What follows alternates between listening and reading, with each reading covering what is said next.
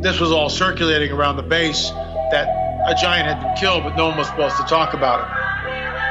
I saw three long, bony fingers reach up underneath the door, curl up to grab it, and then disappear. When he came over to me, dude, he slithered over to me. And this giant comes out of the cave and they're all frozen.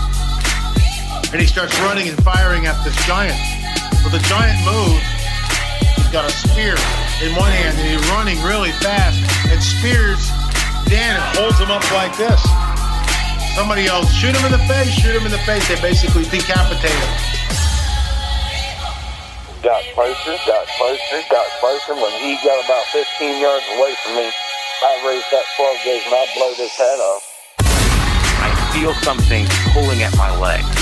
And I look over and there are two small gray entities pulling at me. And they're literally, I'm getting pulled off the bed. I reached my hand into this bush and I touched air. Couldn't breathe and I couldn't move because I know I'm seeing a monster.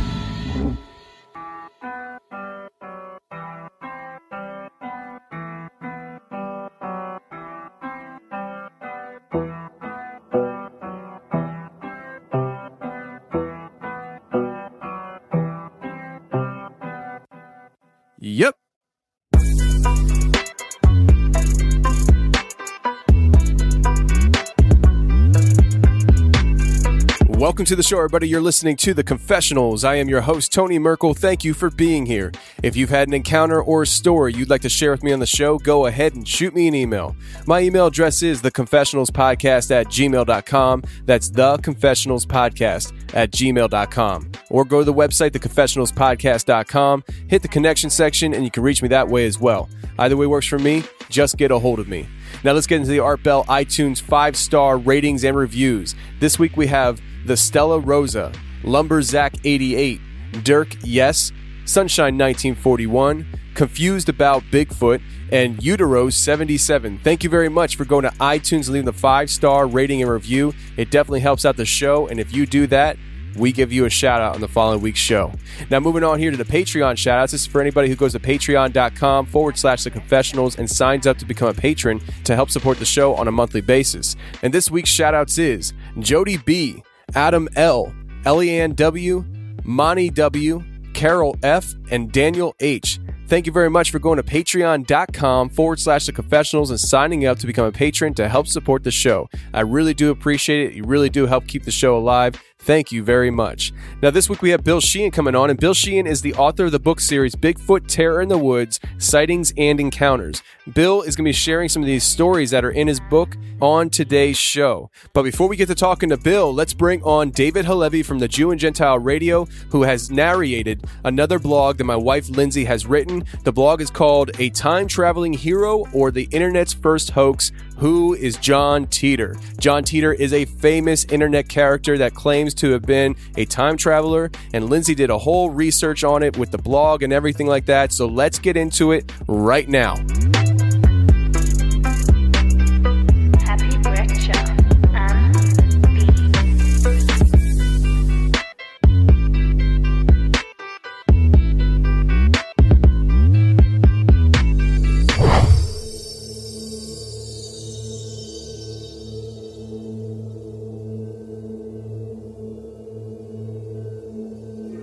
A time traveling hero or internet's first hoax? Who is John Titor? In 1957, the world asked, Who is John Galt? That year, objectivism author Ayn Rand published her most famous novel, Atlas Shrugged, and the refrain throughout the story, Who is John Galt? wondered at the mysterious identity of a man who may or may not exist. John Galt seemingly appears and disappears from out of thin air, a faceless legend who cannot be traced but who has the ability to affect the future of a nation. The repeated phrase, Who is John Galt? became the universal way of asking a question no one could really answer. In 2000, as the internet was still evolving into a powerful information superhighway, the world asked, Who is John Titor? Also seeming to appear from out of thin air, John Titor emerged faceless and mysterious on the internet message boards of Coast Coast AM and Art Bell. His message? That he was a time traveling soldier from 2036, sent back in time to affect the future of a nation and maybe save the world. The messages of John Titor. When John Titor first appeared on the internet message boards, he identified himself as Time Travel O and posted a simple message about his mission and his means of time travel. Quote, Greetings, I am a time traveler from the year 2036. I am on my way home after getting an IBM 5100 computer system from the year 1975. My time machine is a stationary mass temporal displacement unit manufactured by General Electric. The unit is powered by two top spin dual positive singularities that produce a standard offset Tipler sinusoid. I will be happy to post pictures of the unit. This was Titor's first message. Immediately, believers and disbelievers alike started questioning John Titor. He responded with precise answers, detailed schematics, and even predictions of the future.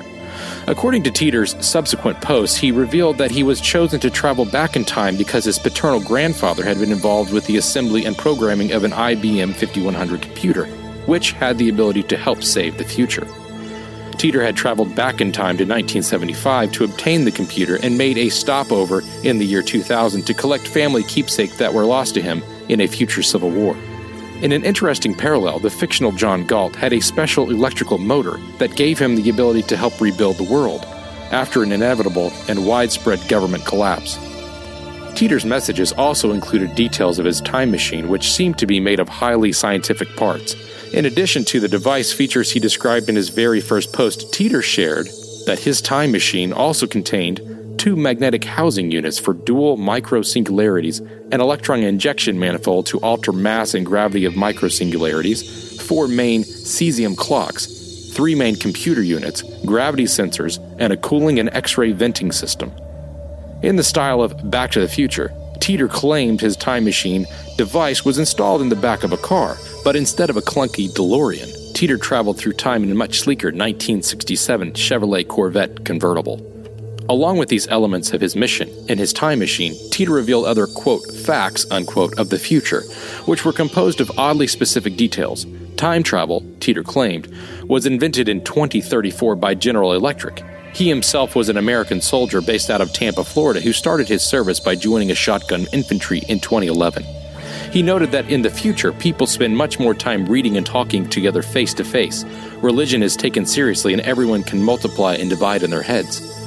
Titor even touched on the topic of UFOs, which he noted were still mysterious in 2036, though he suggested that UFOs and extraterrestrials may also be time travelers, though from a far more advanced future than that of 2036. Between November 2000 and March 2001, John Titor posted many messages and responded to many questions from believers and skeptics alike. But his sudden online emergence and his equally sudden disappearance gave rise to a number of important questions that are still unanswered. Was John Titor a real person? Were the messages of time travel O just a hoax? Is there any concrete proof of Titor's claims? It has been over 17 years since John Titor's final farewell post, but the speculation about his existence continues. Was it all an elaborate hoax?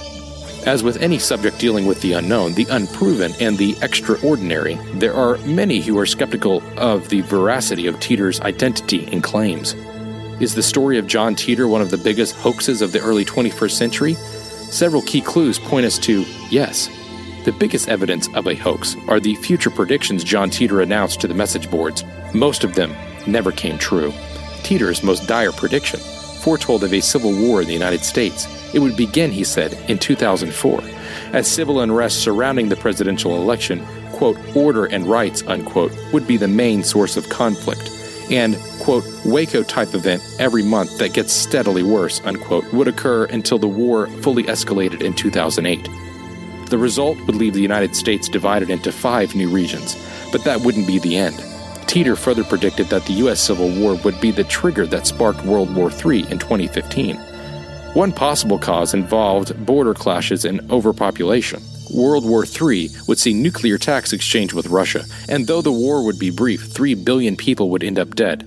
Fortunately for the world, these events never happened. Other of Titor's less frightening predictions also never came to pass, but most maintained the same level of elaboration. For instance, Titor claimed that there would be no official Olympics held after 2008, but they were anticipated to begin again in 2040. After World War III, which he called End Day, he named Omaha, Nebraska as the new capital of the United States. Titor also warned of the Creutzfeldt Jakob disease, a fatal degenerative brain disorder being spread through beef products. The disease is rare, seeing less than 1,000 cases per year, but Titor seemed to believe the threat of it was imminent, and he tried to warn the public uh, for months. To date, there have been no outbreaks of Creutzfeldt Jakob disease. Lending further credence to John Titor is a hoax is the widespread belief that he was manufactured by Lawrence Haber, an internet lawyer based in Florida, and his brother, Morey Haber, a computer expert. Their involvement was suspected after an Italian TV program in 2008 used a private investigator to hunt down more information about John Titor. While the investigator found no evidence of the existence of an actual John Titor, he did discover that the Habers appeared to have a heavy involvement in all things related to Titor.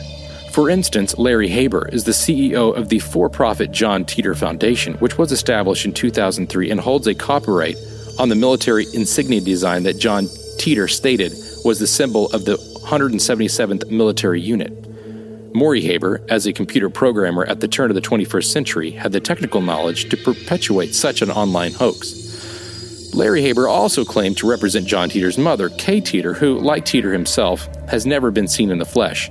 For those who have time to watch, independent investigator John Razimus created a nearly two hour long video that claims to have the quote smoking gun unquote evidence which reveals Morey Haber to be the man behind John Titor. The more one attempts to research, the more it appears that the figure of John Titor, whether fabricated or the Habers or some other party, is in fact a work of science fiction.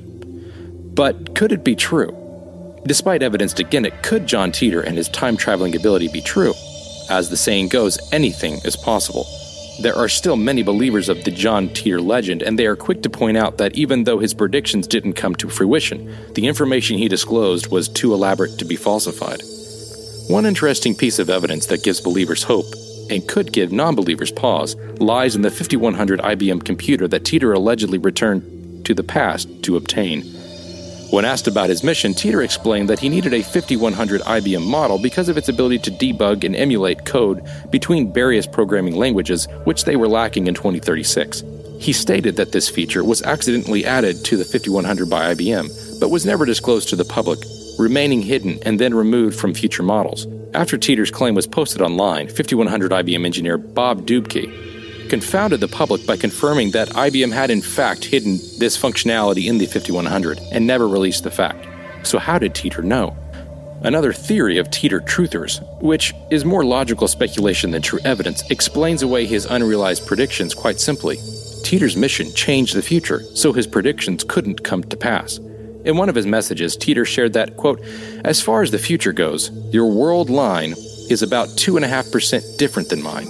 As far as I can tell, you are headed toward the same events I would call, quote, my history, unquote, in 2036.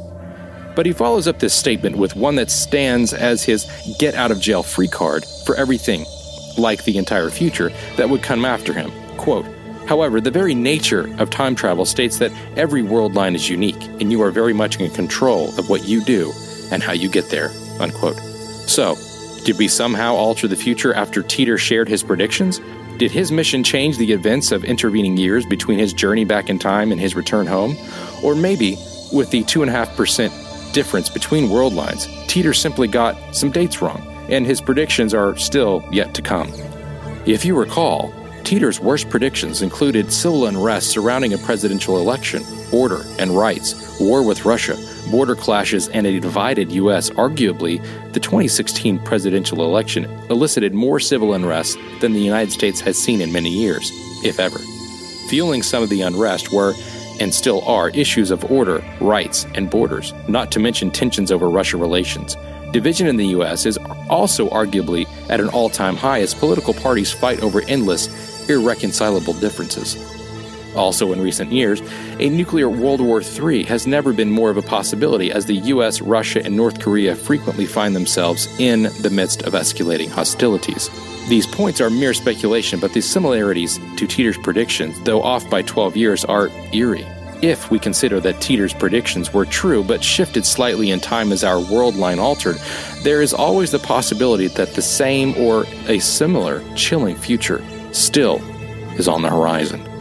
The loophole of an ever shifting, flexible future may be very well the strongest argument in John Titor's favor. Goodbye for now, or goodbye for good. After multiple posts and warnings, John Titor disappeared as mysteriously as he emerged. On March 24, 2001, he shared his last message, which you can read here. Believers and non believers together were left looking for answers to different questions. Was John Titor a time traveling soldier who materialized to warn us about the future, or was he the first great internet hoax? Though clear answers to these questions would certainly solve a long standing mystery, the answer, surprisingly, may not be what matters most. John Titor, real or hoax, knew his story may not be believed, and he did not care. Instead, when he took leave of the internet in 2001, he used some of his posts to address the state of present day society.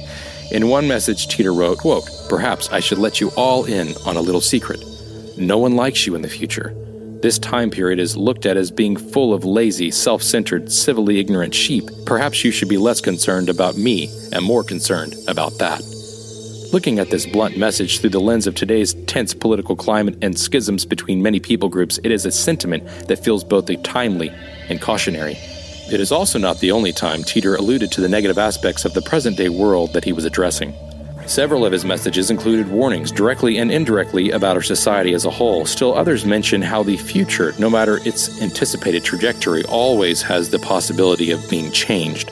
Whether one believes Titor's story or not, these messages still offer comments reflective of our world, compelling us to take at least a moment to evaluate the present and wonder at how it could be altered going forward. Although he shared numerous posts on a variety of subjects, in the end, could the figure of John Titor have really been some sort of moral compass trying to point the way to a different future? After all, what is it that matters most? Whether we believe John Titor's story or whether we believe in shaping the future ourselves? In Atlas Shrugged, Ayn Rand created the character of John Galt as a 20th century symbol of change in a failing world. Through his anonymous identity and clues he left behind him, Galt became a figure of legend, altering the future behind a curtain of mystery. Similarly, John Titor, or whoever created him, also managed to construct an enduring legend. Even if he is a work of fiction, some of his messages, clues he offered about the present day 21st century, have a ring of truth.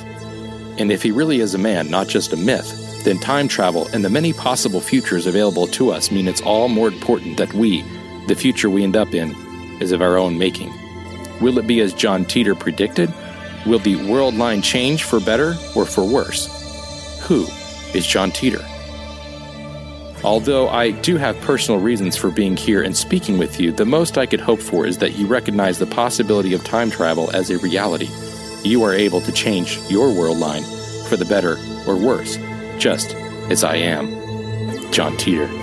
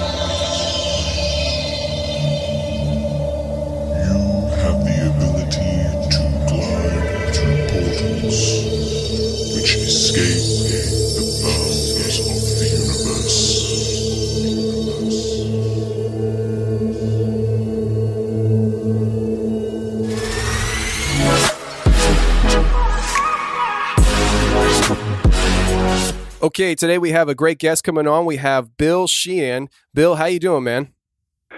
Super duper, Tony. Very good to be here. Awesome, awesome, awesome. I'm glad you're here. Uh, you know, I first heard about you on Wes's show, and I've heard you uh, doing different appearances on other shows and stuff. And you have quite the collection of Bigfoot experiences. Uh, one of the most impressive collections I've ever seen out there. Uh, the title of your book series, it's a book series, ladies and gentlemen, is Bigfoot Terror in the Woods Sightings and Encounters. You have, I think you said you had four volumes out right now and you're working on six and seven, or no, I think you said five and six is out now, right?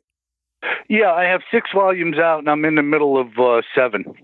Got you. Okay. So it's Bigfoot Terror in the Woods, Sightings and Encounters. There's different volumes of them. The you go by W.J. Sheehan, and everybody calls you Bill. But so anybody who's looking for it, that's what you're looking for. Bigfoot Terror in the Woods, Sightings and Encounters. And trust me, after tonight's show, you're definitely going to get your hands on all of his volumes. So, Bill, uh, you started writing these books and documenting people's encounters. How the heck did you go about doing this?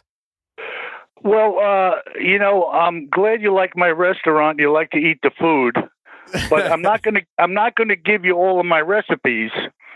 But uh, let me say this: that the old, tried and true methodology uh, prior to the internet, uh, in the form of uh, perhaps running ads, local newspapers, putting in the time, the money, and the effort uh, is really what it's all about to get the ball rolling, uh, gathering these stories. Now, in my books now, uh, inside of every cover, I have a little blurb that says, if you've seen something, say something. And I put my email there, which is splinters at optonline.net. And uh, through that, uh, other people are coming forward uh, as they're reading the books and they're saying, hey, you know, I'm going to call this guy up and run this by him, which is exactly what happened this morning, as a matter of fact, uh, with a guy from New Hampshire. Uh, so I just, I am a writer. I have a blog. Uh, I've done some writing in the past. And uh, so I have a love for writing. And I also have a love for the topic of uh, Bigfoot. So it was really a marriage made in heaven uh, uh, that I would uh, tip my hat into this. And really, I wanted to hear uh, more about Bigfoot. I wanted to dig deeper, uh, being certain that there had to be more people out there that were encountering this thing and needed an outlet or a conduit uh, to speak about what happened to them. And then I started running across. Now, mind you, uh, Tony, I'm 60 years old. I'm not the big computer guy. Uh, I use a computer for my own purposes. I'm on three computers in the medical profession that I'm in in the hospital. But as far as really knowing the ins and outs and dialing in all these computers and podcasts and all this other jazz, I kind of just learn a little bit here and there as I go, and I started to listen to podcasts. I didn't even know what a podcast was. And uh, one thing led to another. I got an iPod, and a few people showed me how to use the iPod. And next thing you know, I found some shows on Bigfoot. Uh, and I started listening to them, and I said, "Wow, this is outrageous, man! There's people on here talking it up about Bigfoot." Prior to that, my entire Bigfoot experience was a handful of shows that we've all seen a dozen times that air on TV periodically. Uh, the Patterson Gimlin film, uh, a few odds and ends here and there. That was my experience with Bigfoot uh, up until the point uh, I decided to throw my hat into the ring. Yeah, you know, it's funny you said that earlier and stuff, how, you know, it, it really is just the old fashioned way of just grinding something out and putting the time, effort, effort in, the money into it and stuff. And I, I have the same story when it comes to like how I went about building my show. Everybody knows that I'm close with Wes Germer from Sasquatch Chronicles. He really helped me uh, get inspired to do the show. But it wasn't Wes doing the, you know, until two, three o'clock in the morning working on the podcast when the family's sleeping kind of thing. It really is just getting out there and grinding it and putting the time and effort in and trusting that you're going to see the fruits of your labor down the road, not knowing when that's going to come. Yeah, and here's the thing, Tony. I have thousands upon thousands upon thousands, and did I say thousands of dollars of dollars invested in what you're hearing and the books that people can buy. And the amount of hours that I have invested in this is incalculable. I don't even know where to begin or when hour one started. It's just something you do because you want to do and you don't consider how it began or where it will end. It's simply what you do. And this is my involvement now in this project. I just go on and on and on until, frankly, if there comes a point where I'm like, okay, enough is enough. But I don't really see that happening. Yeah. Well, I'll tell you what. I the fact that you've gathered this many stories, uh, I think you got the ball rolling by now, and it's just a snowball that's just going to keep growing. And uh, I know I'm speaking for many people that have heard you speak before and stuff about your stories. Uh, it is a pleasure. So keep them coming. Uh, why don't you start us off tonight? Uh, you have many different stories you'd like to share with us from your books. Uh, please take it away, sir. All right. So, uh, first of all, thanks to your audience for uh, listening in. Uh, I'm glad to be a part of this show tonight with you, Tony.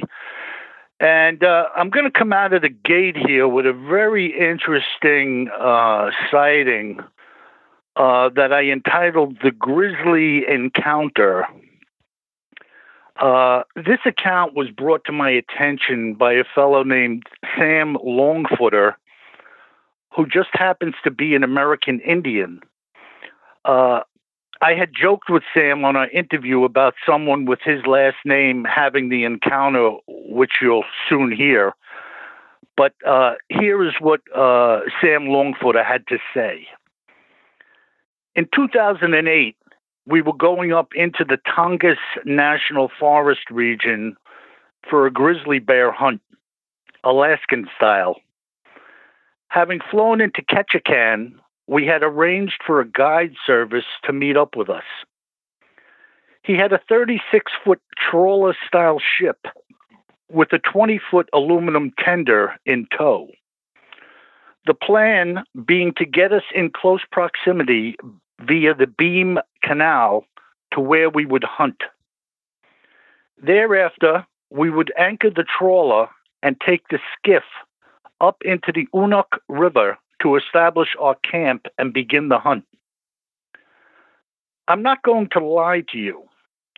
You can easily die on a grizzly hunt and many have through the years.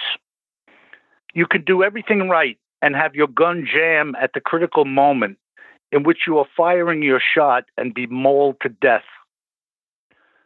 I always hunt grizzly with one or two armed men besides myself for this reason. And yes, the gun jamming has actually happened to me personally with a grizzly charging at us from 75 feet away. If my guide had not been at the ready, I would not be here with you today.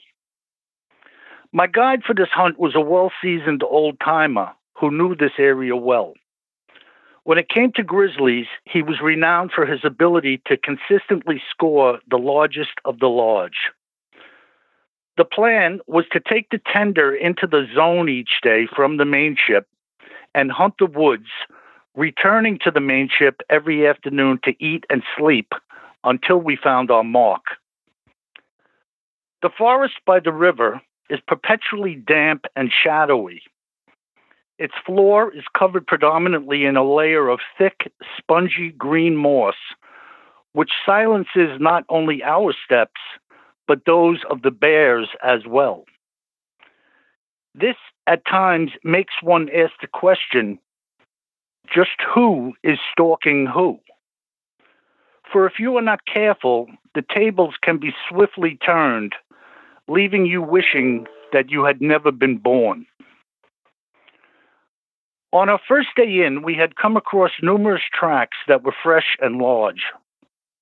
We also had located numerous tree scrapes, indicating a large bear was in the area.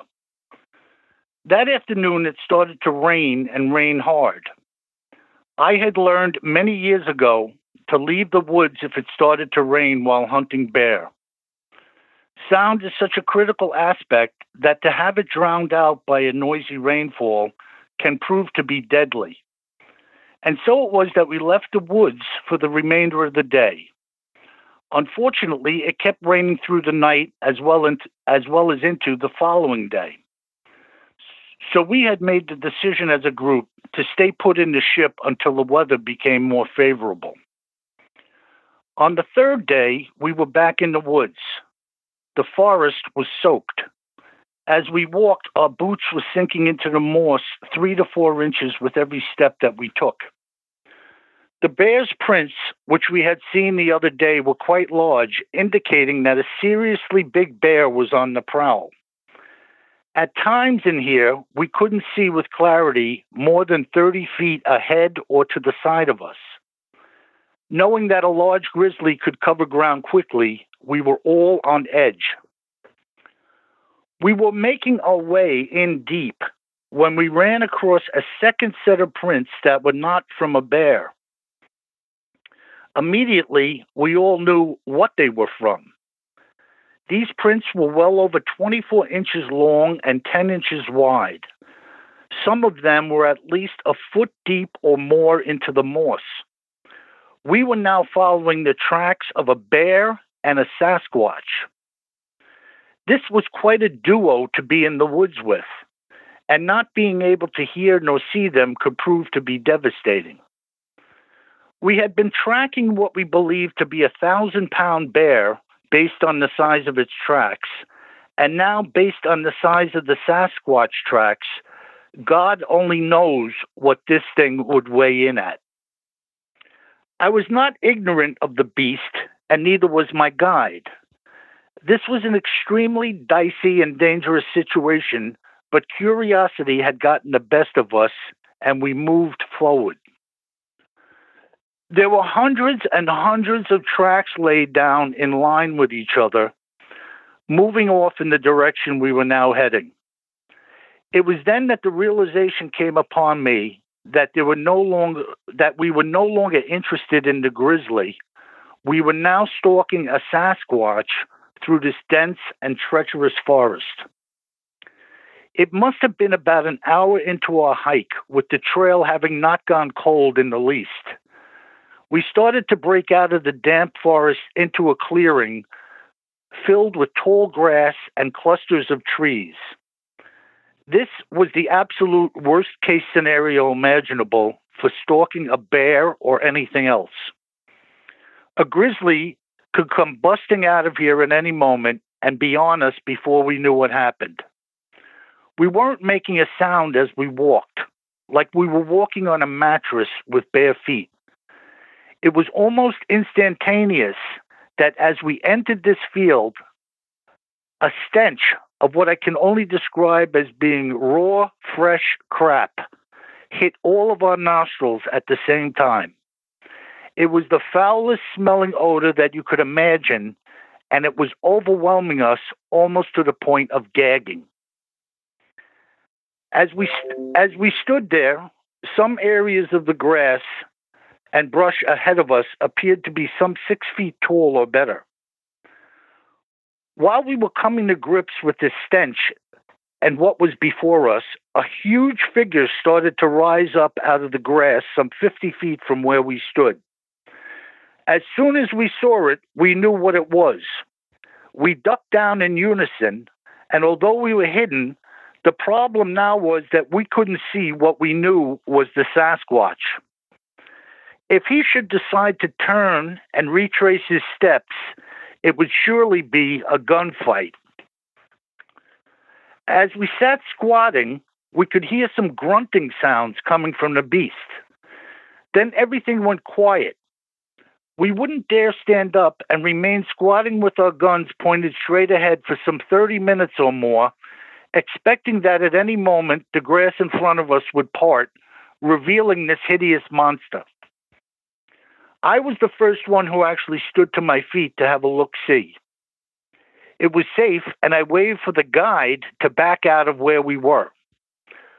We made it all the way back to the tender and then to the ship, having made the decision to quit the hunt for the day. To a man, we believed that the Sasquatch was squatting in the brush, relieving itself, and had just stood up with its back to us as we ducked down.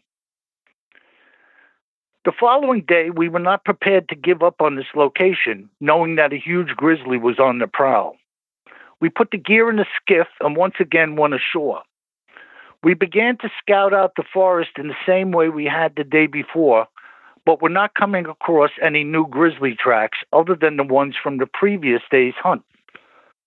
Excuse me. In similar fashion to the day before, about an hour into the hunt, we once again came upon a new set of Sasquatch prints.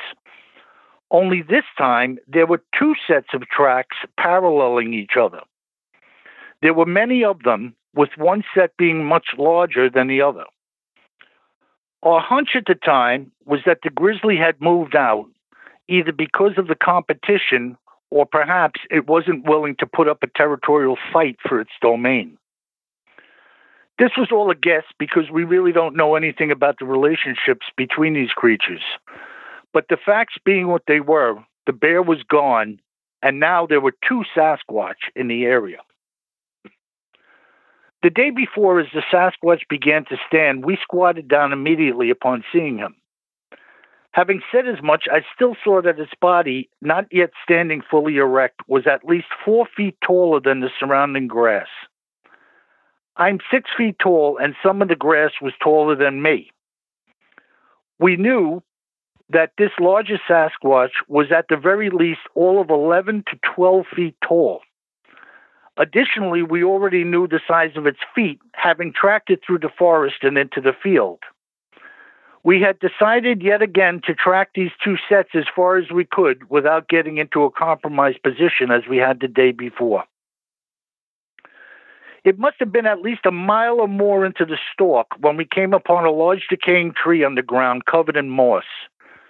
The tree, for the most part, in the, se- uh, in the center of its remaining trunk, had been freshly torn apart. Both sets of prints were present, overlapping each other around the entire trunk. We knew now that these Sasquatch were more than likely harvesting grubs from the decaying tree. It's funny, but this type of thing, which is actually taught in oh, this is the type of thing that's actually taught in survivalist training. Grubs can serve as a source of food for humans who find themselves in dire straits. Unwilling to carry on the search any further, having come for a grizzly and not a Sasquatch, we aborted the hunt and went back to the ship. Pretty bizarre, huh? Yeah, that's incredible. That I'll tell you what, that's one way to open up the show, man. That story is incredible. How long ago did that happen? Um, 2008. Wow, so it's actually really in recent times. Yeah, everything that I'm sharing with you tonight is less than 20 years old. Jeez. Wow. That's incredible. So, and I like that. Let me, uh, pardon me just for a second. I don't know why I'm sitting in front of the computer, not touching anything, and suddenly it went into uh, a uh, update mode.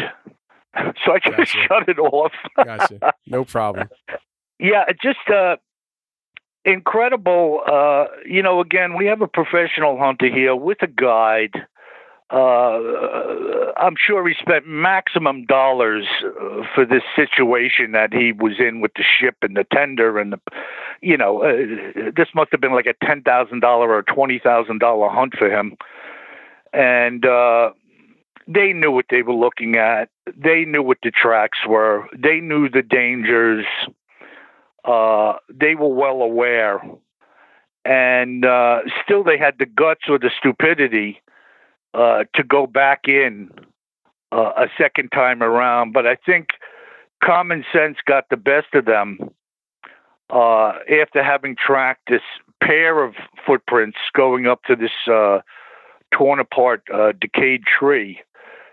I, I think they just said to themselves, "You know what, guy? Let's uh, let's walk away from this while we can still walk." It was a wise move. That was a wise move because I know for you collecting these stories, I'm sure you've come across stories that are not happy endings where these things get more aggressive. Yeah, well, uh, the next story I'm going to share with you uh, was actually an attack. Uh, and again, things to me happen when people act uh, foolishly. Uh, now, that's not to say you can't stumble upon something and just be attacked. Uh, you're talking about wild beasts, whether it's uh, a mountain lion, a grizzly bear, uh, Sasquatch. The tables can be turned and quickly, uh, and you're not going to know what hit you. But there are also people who just act foolishly. They just can't go through life and not be doing something stupid. You know what I mean? Yes. And uh, uh, my experience says that this carries over uh, into the realm of Bigfoot as well. You know, and to be honest with you, Tony, if I found myself in most of these situations, uh, I never would have tracked the Bigfoot into the field where they were. That's me personally. Uh, even with a gun in my hand, I would not continue on the track of this set of prints that was going on, on and on and on and on after this. Now, that's just me. Uh, I would track the grizzly, but I don't think I'm tracking a Bigfoot. I'll be honest with you, you know. Uh, if I saw a Bigfoot from a distance, I think I'd be more inclined to uh, hang out, check it out, as long as I felt the situation was safe. But knowing what I know now about these creatures, uh, the speed at which they can move, the strength which they possess, no, no, no, no, no, no. I am not. Uh, I'm not getting in range of these creatures where they could get the jump on me or get their hands on me, because it would be all over and in a hurry. Yeah, I, I, you know, I got my start in, you know, looking around for Bigfoot myself and stuff. Never saw anything, but uh, I hear more and more stories of people going and having some pretty dramatic things happen, and it does make you kind of step back and second guess what you're doing out there. You know? Yeah, well, uh, you know, I, I've said this before, and I'll say it to you and the audience tonight. We have TV shows that are showing people walking around in the woods unarmed with infrared cameras and, uh, you know, walking around in the woods uh, hoping to meet up with this creature. I mean, I, I I don't know, man. I don't know what they're thinking, but it's not what I'm thinking. it's definitely not what I'm thinking. I totally you know, if, if I'm in the woods with them, I got a big piece on me and a lot of ammunition. Yeah, I'm not. uh I'll start firing before I ask any questions. yeah. Bring that elephant gun. You know, something with big ammo. You know what? I'll tell you a funny story. It has nothing to do with this. Uh, I had a friend uh, was in Vietnam. Uh, crazy man, absolutely crazy man, and uh, he told me that uh, they would sit behind a sandbag perimeter uh, in a compound in the jungle, and they actually had something like a traffic light set up. And when the light hit one color, everything was cool. Uh, when another color came on, it was like, you know, everybody in the compound get ready. In other words, that indicated that something had been seen. And then when the light went to uh, whatever it was, let's just say red, uh, all hell broke loose. And he told me that the guys used to lay behind the sandbag pile, which was the closest perimeter to the encampment. And then as it went out, they had claymore mines, barbed wire, razor wire, all kinds of barriers that somebody would have to get through to get to them. And he said they would lay the guns over the top of the sandbags, not even looking where they were shooting, just like holding the gun level and spraying clip after clip of automatic weapon fire uh, into the woods until they were told to stop. wow. And I said to myself, now that's how you hunt Bigfoot. exactly. Just spray it. You know, just spray until you hear it scream and then pick up the pieces. I, I don't, I have no interest in meeting one of these things face to face. I'm absolutely certain of it. Absolutely certain of it. I had, uh, I have an account where one of these uh, creatures tore both of the barn doors off with the hinges and the cross bolts and everything. I mean, just ripped them off the building. Jeez. You know, you couldn't do that with hammers and crowbars. Yeah, I mean, it would be a huge undertaking. You know what I mean? And just like ah, tearing it out and just crashing it down onto the ground like it was uh, uh, pulling a bag out of a wastebasket. Yeah. I mean, this is just, we have no understanding of this type of strength. It's just incredible. It's off the charts. Right. And when I think Yep. about it, I have I have a 13 month old at home. And it's my first child, and you know he's doing things, moving things around and stuff, and you know I help him do stuff, and I think to myself, you know, the strength that I have compared to him is probably very similar to what I have compared to a Sasquatch. You know, it's just like you can't Yeah. even fathom it. No, it's just, uh, it's just really bizarre. Uh, anyways, uh, let me throw you a curve here. This, uh, this story I titled the Mount Rose Trail Night Encounter. And uh, when we talk about, as we just were, how you could get in trouble in a hurry, uh, this story pretty much tells the tale of uh, don't look for trouble because you may find it these guys, uh, this story was brought to my attention by a guy, and believe it or not, this is actually his name, Billy Bills. Wow. Uh, uh, Billy Bills. Uh, from this point forward, uh, it'll be Billy and his hiking partner Rex sharing the events that they experienced during their night hike. Uh, Rex and I had done this hike numerous times during different months of the year each providing us with a different set of challenges. In particular, during the winter, the snow near the summit can be waist deep. Regardless of that, during any winter or even late spring hikes, you will most definitely need walking poles and spikes. This is an extremely difficult hike in anyone's book, and I'm sure many people have turned back after having begun it. The left side of this trail can be quite treacherous, presenting you with many switchbacks and some very steep inclines, which you in which you are more mountain climbing than hiking. And then he gives some directions here, actually, how to get to this trail, uh, which I'm actually going to skip over. There are several things I will caution your listeners about.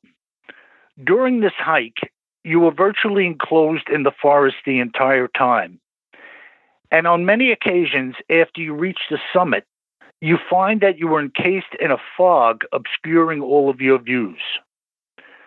From the top, you can see Mounts Rainier, Adams, and St. Helens. Further off in the distance, you are looking at the Olympics, and below you is Lake Cushman, which is breathtaking in and of itself. There are also times of the year when the yellow jackets are swarming. There are so many of them that you can loudly hear them as you are approaching, and they will attack you. Now that I have thoroughly discouraged you, let me say that when things and conditions go right, this hike is one for the books.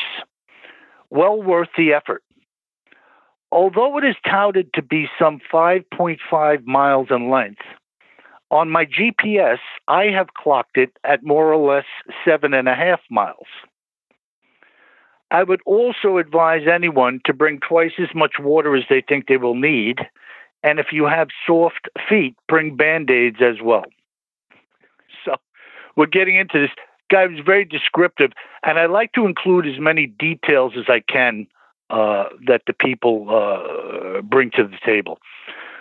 The last time that Billy and I were in here, we hiked up on a cougar that was less than 10 feet from the trail, and it took off like a rocket. This time around, we were planning to do our second night hike. There are absolutely no words to describe sitting at the summit at 4 a.m. under the canopy of the night sky. I actually pity humanity for not experiencing such beauty in their lifetime. Rex and I were getting set to go. It was about 1:15 a.m. when we began the hike. It was late ju- July of 2010, and the night was pristine to say the least. Being well familiar with this trail, we made it to the summit in about two and a half hours. I must warn you that the hike begins at about 700 feet of elevation, and at the peak, you were at 4,300 feet. I only say that because this hike is steep and arduous the entire time that you are in it. Having achieved the summit, we laid back on our packs, enveloped by the night sky.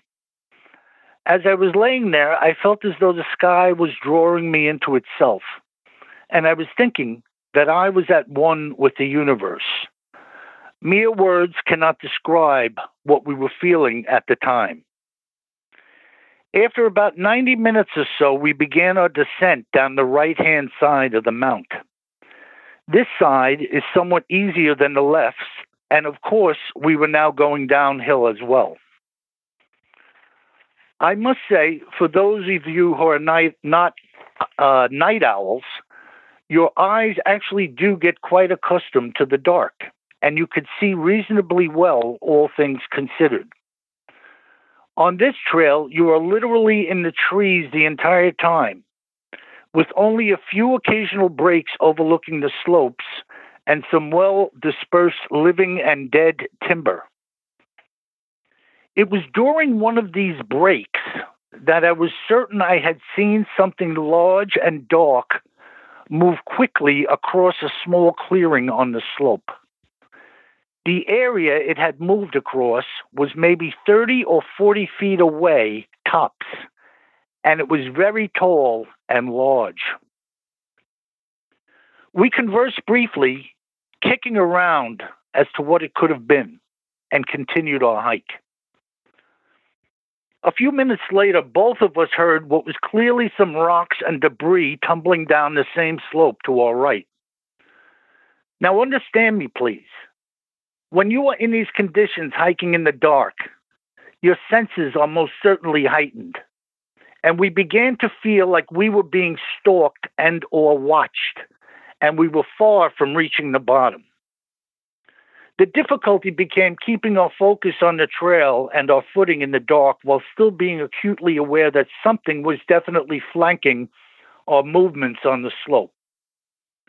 We kept walking, all the while still hearing noises which were be- becoming increasingly unnerving to the two of us. At this point in time, we were not keeping silent and were actually shouting things like, go away, and trying to scare off whatever this was. We had just passed through a switchback that opens up into about a 100 foot, 150 foot, somewhat straight run of trail ahead of us when we both came to a sudden halt. Ahead of us, maybe 75 feet away, was a glaring pair of bright red eyes peering directly at us in the darkness. These eyes were set very widely apart and were more than 10 feet from the ground. In the moment, I felt that they were almost having a hypnotic effect on me, but I tried to focus on the rest of the image that was before us.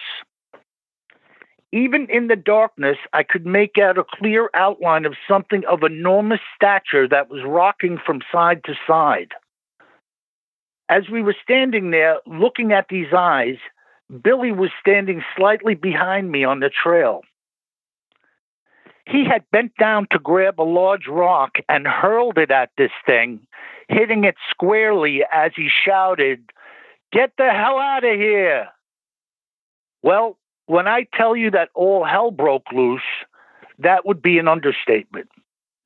This thing let out a screaming roar that words can't describe. I thought it would knock us down, and it was deafening to our ears. The two of us turned simultaneously to run back up the trail. I don't think we were 30 feet into our retreat when I heard uh, Rex let out a scream. I turned, and Rex was now on his back, laying on the ground groaning, as this beast was now standing over him, screaming with its mouth wide open and contorting its upper body. I was now maybe 10 feet away from an enormous roaring Bigfoot stare, uh, standing over my best friend. In the heat of the moment, I guess I did what anyone would have done. I took one of my walking sticks, which were nothing more than winter ski poles with the, wing, uh, the rings removed, and I flung it at this beast's sidearm like a whirling sword. God was with us that day because it hit him squarely in the face. I believe it hit him right in the eye. I say that because the beast immediately put both of its hands to its face and started screaming, staggering around on the trail. I now had Rex on the ground, reeling in pain, and a Bigfoot staggering around screaming. I didn't think it was 10 seconds later that the Bigfoot, while holding its hands to its face, lost its footing on the edge of the trail and fell off the side, tumbling down the slope. I knew I had to move and move quickly, so I ran to Rex. As I tried to grab him, he said that his shoulder was broken. He couldn't move his arm and he was in obvious pain. I told him brother, you have to get up or this thing will kill us. We have to move now. I pulled his pack off, got him to his feet, and we started moving downward. Rex was writhing in pain, but he was moving, and this Bigfoot was screaming and howling on the side of the slope behind us. I think a combination of adrenaline and fear had taken over Rex because he was now moving quickly with my help. For some 15 minutes, we could still hear this beast groaning and screaming behind us. In the moment, I could only think about David slaying Goliath in the biblical narrative with one smooth stone. Eventually, the sounds of the beast were gone, and we had covered a considerable distance. We reached a point where we could now see that the sun was beginning to rise, and all I could think of was that we were now safe. It's funny now, but in my mind, I actually thought of Dracula not being able to stand sunlight, and I was thinking the same thing about the Bigfoot. All that Billy has been telling you is exactly as it happened. We were now nearing the trailhead in the safety of our vehicle. When we finally got to the car, another vehicle was pulling over to begin the day's hike. When they saw us and the condition that I was in, they asked us what had happened. I needed medical attention, so we wasted no time. We told them that we had been attacked by a Bigfoot that was still up there somewhere and that we had hit him in the eye with a ski pole and ran. Their jaws dropped. We jumped in the car and took off, and we could see them do the same. When we made it to the hospital, the doctor asked us what happened, and you can imagine what you can imagine what that led to. After some x-rays were taken, we found that Rex had a fractured clavicle, which although it was quite painful, was not as bad as it could have been. And after a sling was uh, applied, he was feeling a lot better. Uh, I then wrote in here that I then asked the boys to fill in any of the details surrounding the event, uh, and here is what they had to say. Uh, as you already know, Bill, this all happened quite a few years ago. But when we were in the hospital, Rex told me that as soon as we had started to attempt running back up the trail, this creature had grabbed his backpack, slamming him to the rocky ground on his back. He knew immediately that something had broken in his body. Rex said that his body was shaking as this thing stood over him, roaring down at him. This was obviously retribution for being hit with the rock. And who knows, it may have killed both of us right there and then. Even in the darkness, when we were finally all in close quarters, I could see the immensity of this beast. I thought I would collapse from fear alone right on the spot, but something welled up within me and I hurled the ski pole. I guess it was an all or nothing at all fight or flight response. And to be honest with you, I believe there was some divine intervention working for me with that ski pole's flight that night because I firmly believe that the pointed end went right into its eye. The way this thing was staggering and screaming, falling off the side of the slope, he had to have had his eye knocked out. When I was on the ground and I looked up, seeing this thing leaning over me, I cannot tell you how frightened I was. Billy saved our lives that day, I am sure. If it wasn't for his quick thinking and reaction, I believe it would have killed us or maimed us both. I was 15 feet away from it when I let the pole fly, and it had to be 12 feet tall and as wide as a barn door. The sound of its roar actually made the skin on my face vibrate. It had to have weighed well over a thousand pounds or more, and that may well be an understatement. We have never gone back there again and wonder every day about those who do. Wow. Yeah. That's terrifying.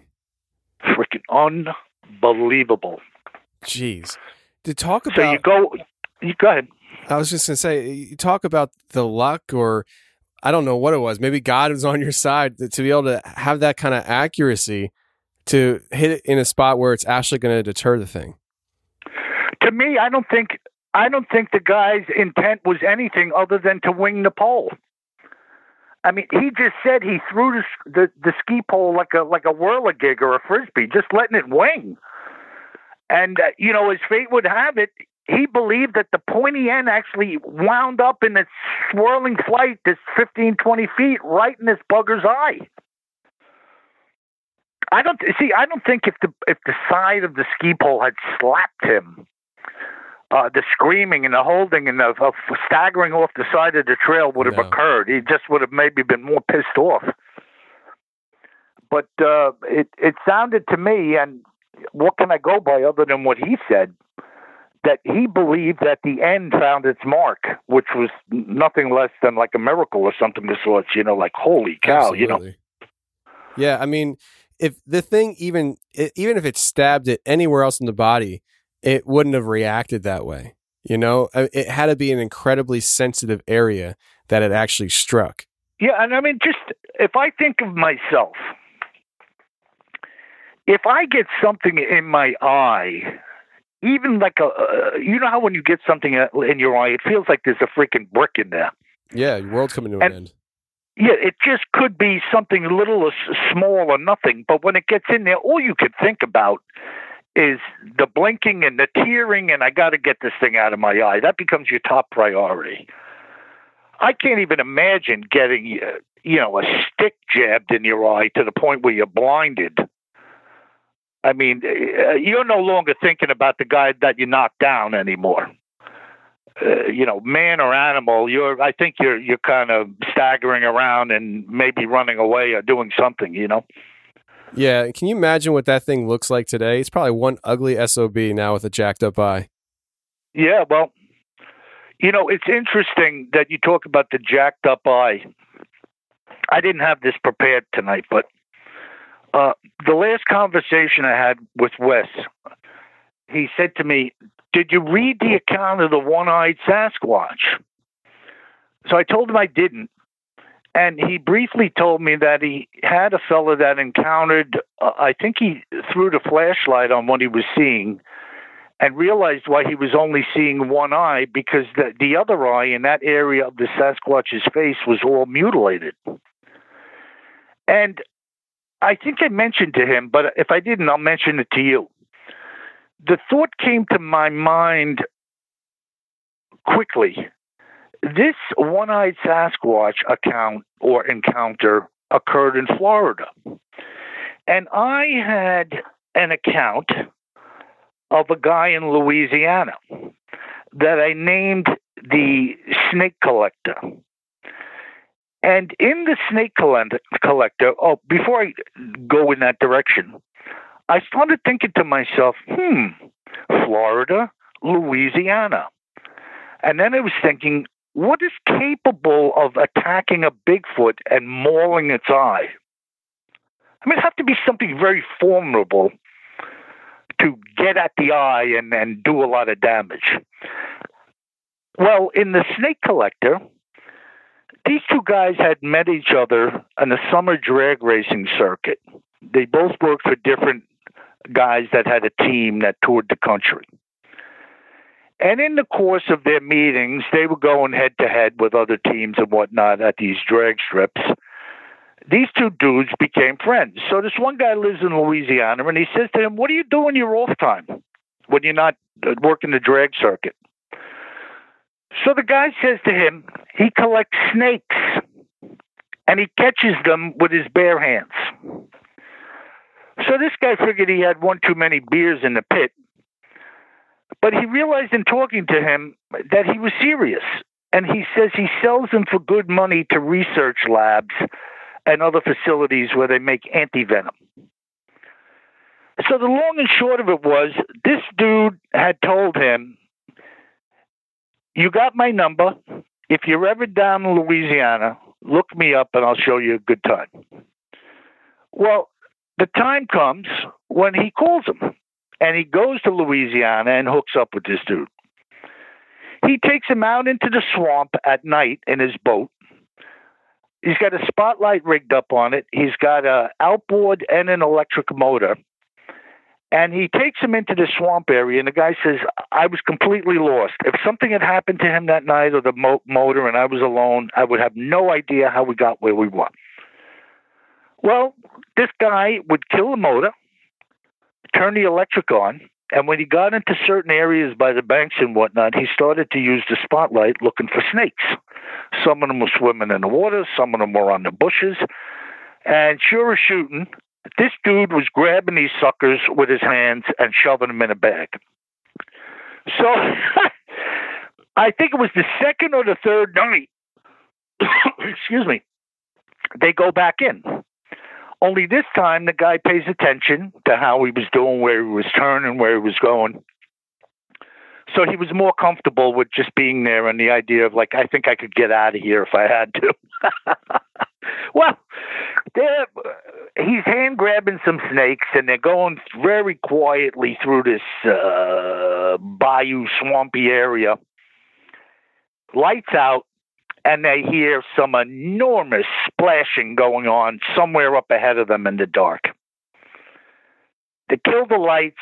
When they came around this bend, he throws the light on, and standing there in this freaking bayou is a huge Bigfoot with about a six foot long gator limp in its hand.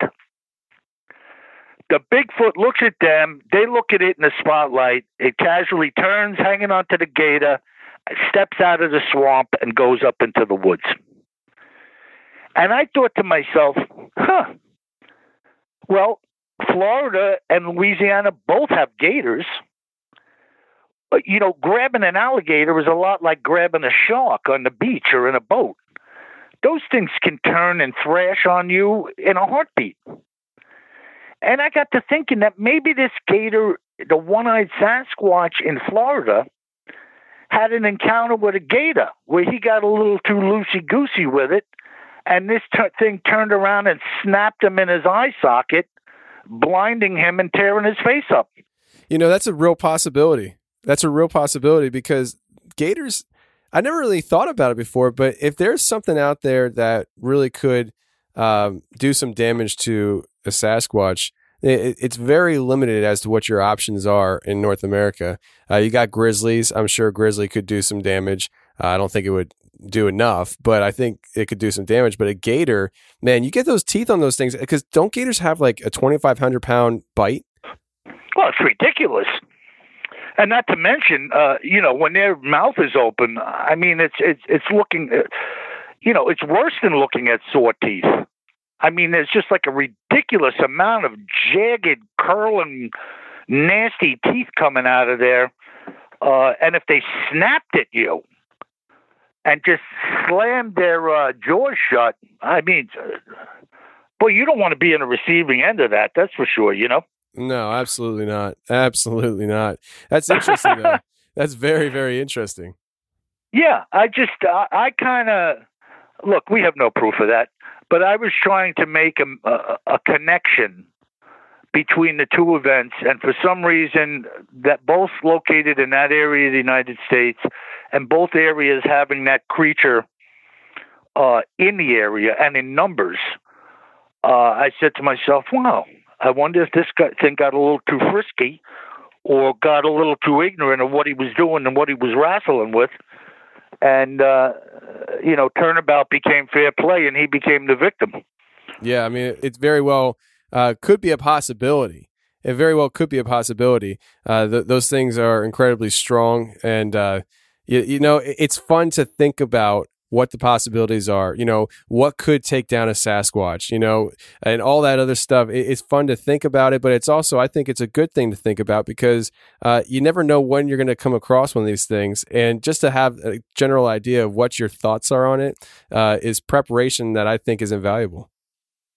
Yeah, well, it could be. And as I told you, I really don't want to come across one because the event is so frightening to most of the people uh, in my encounters that uh, you know you have people that sell their homes, uh, never go hunting again, uh, give up uh, their favorite hobby, uh, you know, and things like that just don't happen. You know, I mean, why do you give something up? You're too old to do it anymore.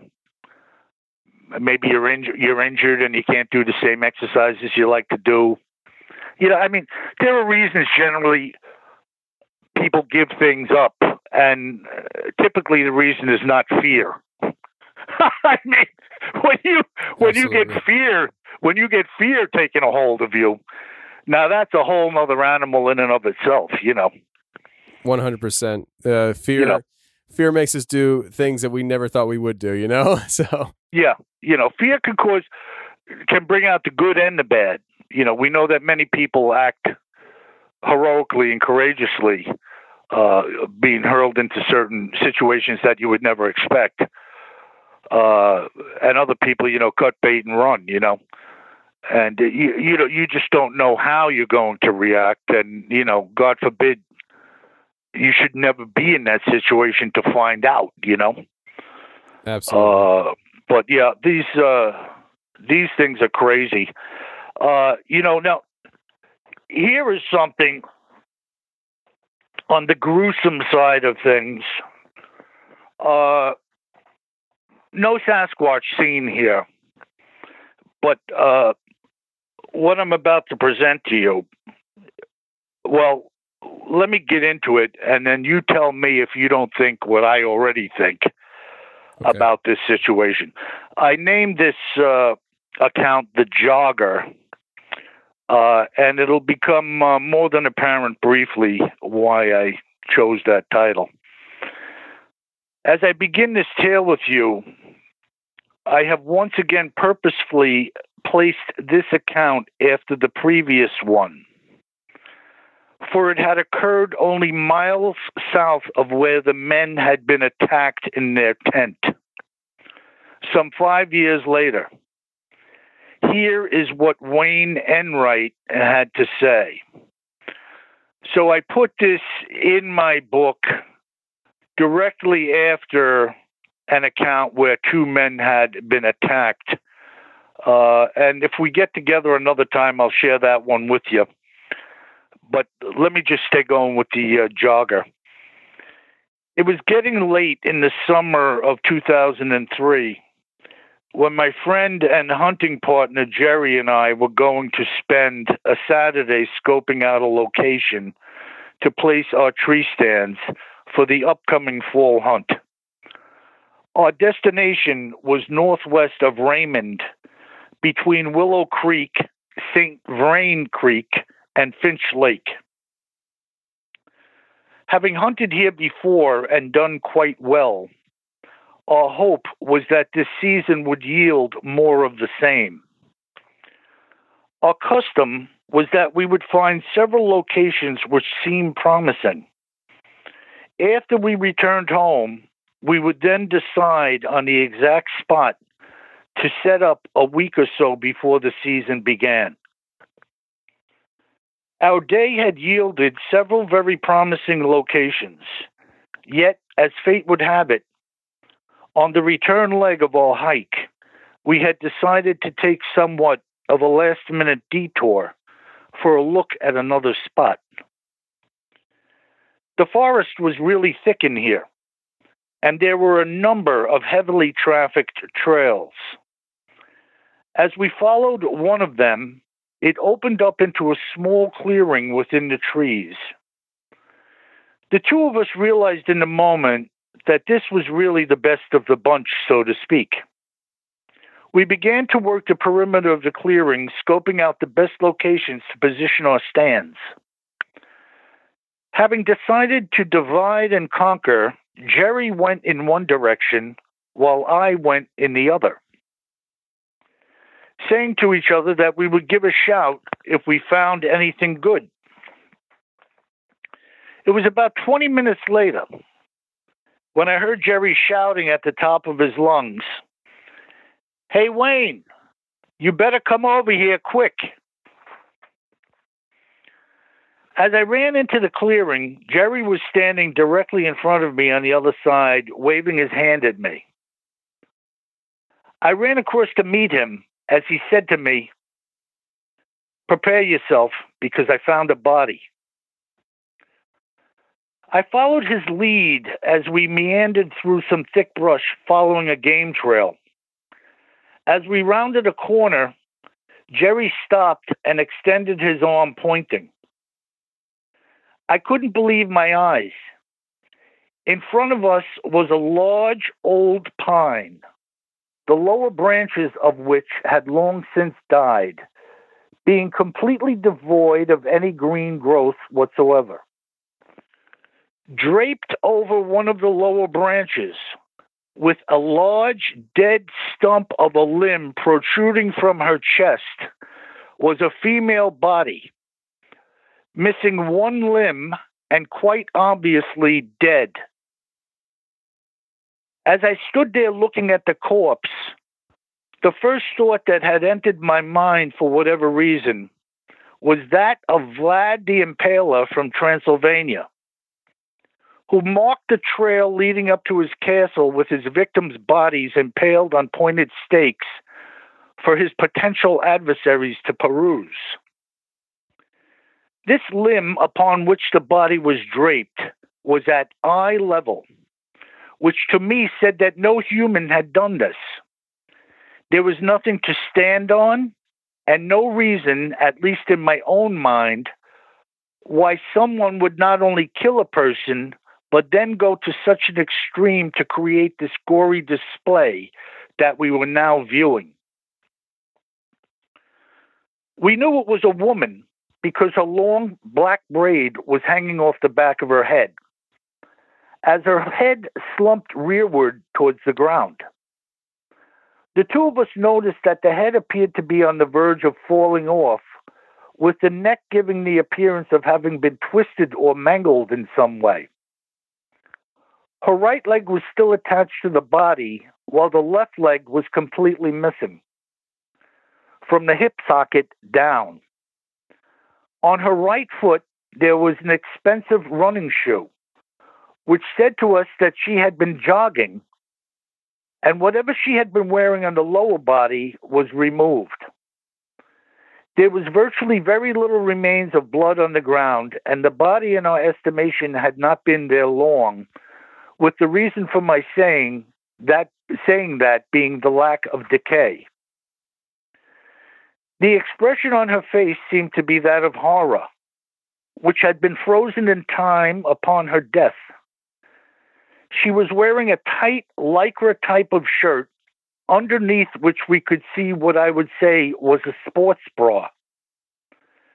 The chest was completely collapsed, and we could see what must have been segments of broken ribs protruding up through the shirt with bloodstains surrounding them.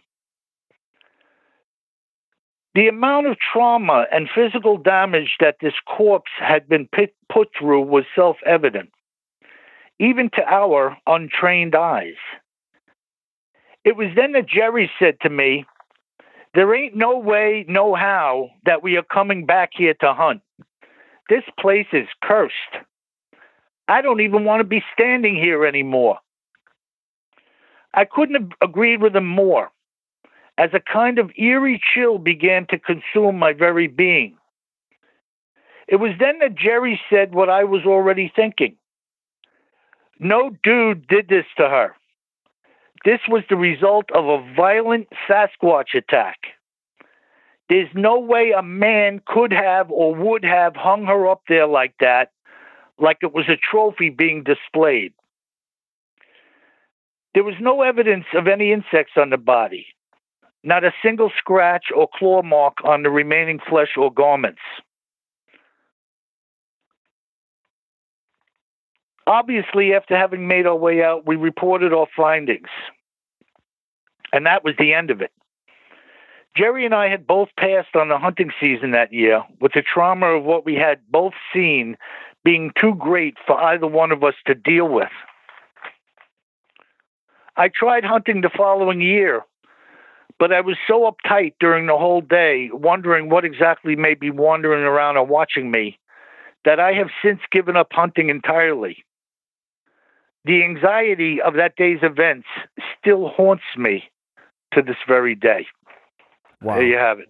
Coming around something like that out in the middle of the woods, uh, that sounds like something out of a horror movie, you know, like the Blair Witch Project or something like that. I mean, I can't imagine coming across a scene like that in general. Uh, and then on top of it, doing the process of elimination and coming to the conclusion that this had to be a Sasquatch. Uh, truly terrifying. Yeah, well, he said that the limb was at eye level. Now, I'm just shy of six foot, and something at eye level is a pretty good heft off of the ground. And then, if you consider that his description was that of like a dead stump of a branch going upward off of this horizontal branch that was at eye level. So something had to heft the victim up in the air and then forcibly put it down over the branch like you were hanging a, sausage on a skewer. And uh, just the strength of and, and the, the why What is with that? Why would that happen? You know, and then in the middle of the nowhere, in the middle of nowhere, like these guys were nowhere where really anybody else would be. So you know, the whole idea, you know, it it reminds me a lot like the. Uh, you know, uh, uh, people saying they found uh, the the the tr- not a tree stand, but the tree markers. You know, these uh, groupings of trees and bunches of trees, and snapping off the tops of trees, and and different things going on that they believe are markers or indicators. This thing may, may very well have been like some type of warning, or maybe it was a trophy. You know, I, I don't know. We'll never know. It's just a Right. total a total, total creep out. Oh, 100%. 100% creepy. Uh, and the fact that it had the strength to skewer somebody, like, that's not easy. I- I'm sorry. Like, I've never done it, but it cannot be easy to skewer somebody on a natural thing like a tree branch. Like it doesn't that doesn't compute to me as somebody that is out there some kind of like serial killer doing something like that. Like that takes a lot of strength. Well, I would imagine so. And just to heft, I mean, I go to the gym and work out, you know. 150 pounds is 150 pounds. 100 pounds is just that, 100 pounds. You don't just grab stuff and fling it up over your head and, uh, you know, manipulate it around. I mean, if you're lifting weight, you you assume the posture, you get prepared, and you you make the lift. You know, you're not just freaking grabbing stuff or winging it around this way and that way and manipulating it when it's over your head. You know, but if you were freaking 12 feet tall and you were grabbing, picking something up that was just like waist height, you know, or a little higher and then, you know, working with it, that would be a different story. Yeah. And and he had said there was nothing to stand on. The area there was no like a boulder pile under this branch or another down tree you could climb up on and g- gain some elevation. There was nothing there. So that's that's uh that is like uh way out there on the fringe of bizarre, you know, like it I don't even know what to say about that. And again, no evidence, no foot, no footprints visible, nothing spoken about, no hair, no photographs, you know, this, that, and the other thing, you know. So I don't, I don't know what to say about that, you know. But you just put it out there and you say, "Yo, "What do you think about this?" You know. Yeah, and you let people draw their own conclusions and stuff. I mean, it, it's a it's a shame. It's a sad story uh, to just draw the conclusion as to how this person lived uh, the last moments of their life. But uh, it's one of those things where, again, I think it's very important for us to hear these kinds of stories to be fully aware and acknowledge the dangers of these creatures.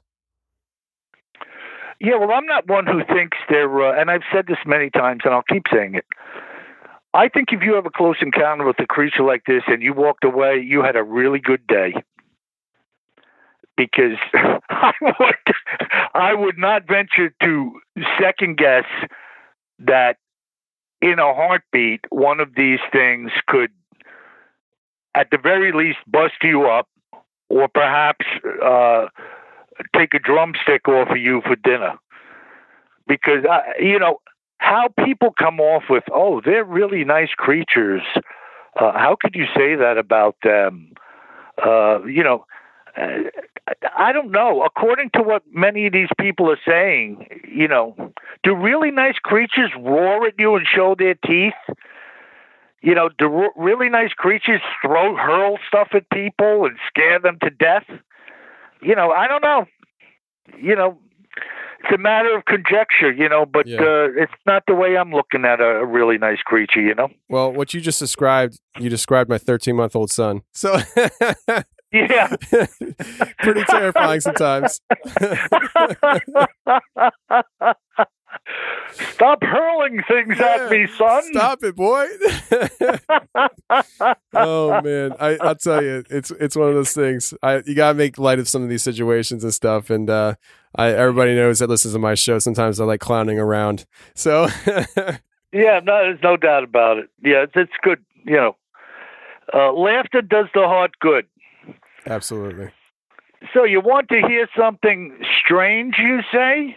Oh, give me something strange. Okay, now this is this is on the fringe of fantastic. Uh, the name of the story is the Dead Falls Lake Affair, and uh, excuse me. Coming into this tale, I'm going to warn you that this may be the freakiest sighting uh, that I have ever heard.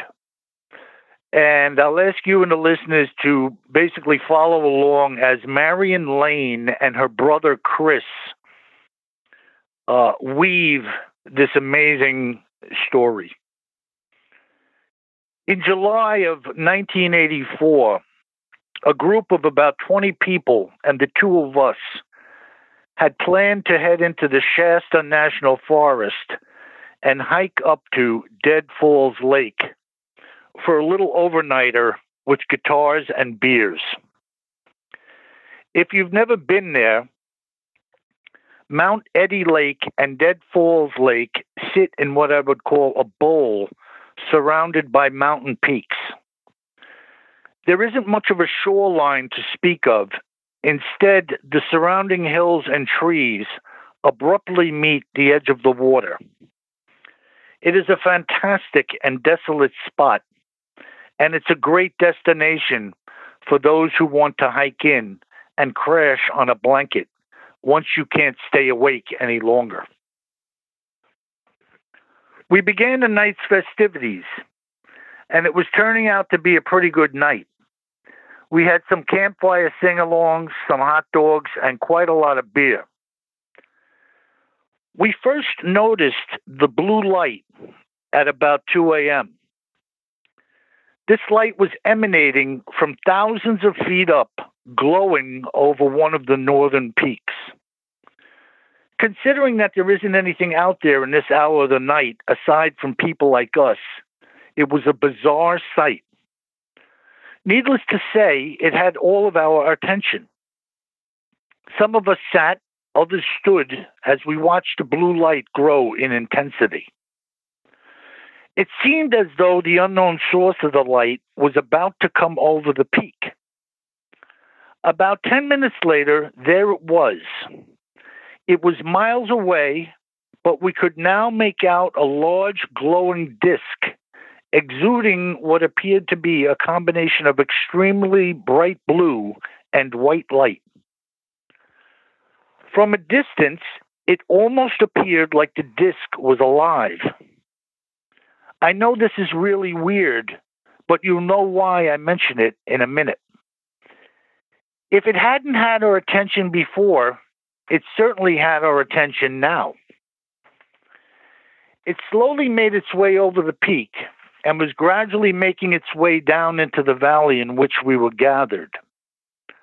As it began its descent, beams of light started to emanate from different sides of the object.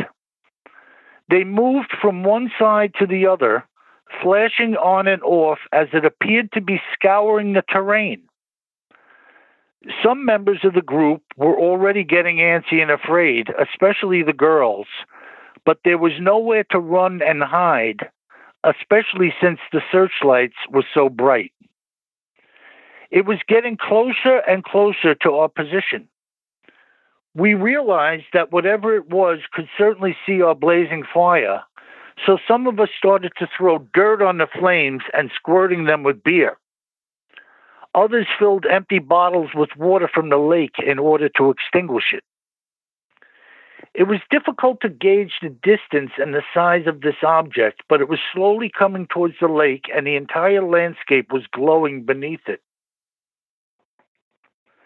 All of us could now see that the craft was organic. Now it was glowing with a yellowish white color but bright blue still swirled around its base, which appeared like pigment being mixed into a can of fresh paint. It was beyond my wildest imagination. Another 10 minutes passed when half of the group said that they were getting the heck out of there, and the rest of us stayed.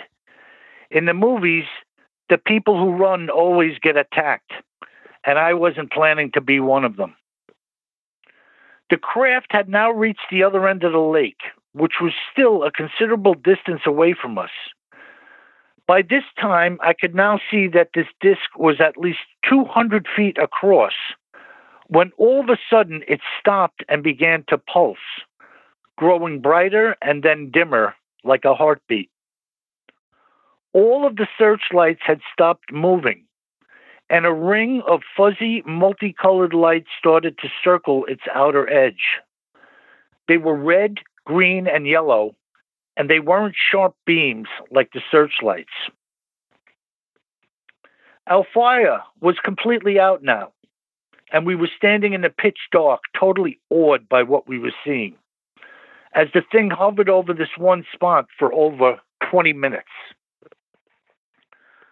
Suddenly, a, wild co- a wide column of powder blue light flashed from its base to the ground below as the craft continued to pulse. From our vantage point, it was little more than a speck, but there was something being drawn up from the ground within the tube of light. This thing stopped about midway between the ground and the craft, literally suspended in midair within the light. Everything stayed still for another 10 or 15 minutes. But then several other specks started to descend from the craft space. These specks were smaller than the first. Again, from the distance we were, there was no t- way of telling what these things were. The descending specks stopped in the middle of the tube right where the first one was. After another half an hour of stillness, the specks that had descended from the craft were drawn back upward and vanished from our sight. However, the other one remains suspended in the middle of the tube of light. Suddenly, the craft stopped pulsing and began to glow brightly again, illuminating the entire lake area and the country countryside below. And then it started to move. It glided slowly and silently over the lake, heading directly for us. Not a word was spoken among those who remained. We were awestruck and silent, staring in utter amazement. It was only a football field away and coming closer, and I could now see that this was a glowing structure. It was definitely a large disk but it had to be 400 feet wide, not the 200 feet that I had originally thought. It was enormous. The shaft of blue light remained totally intact and unmoving as the ship itself moved over the lake. The water started to grow choppy, just like it would on a windy day. However, it was only choppy within the confines of where the light contacted the lake's surface everything around the perimeter was still calm.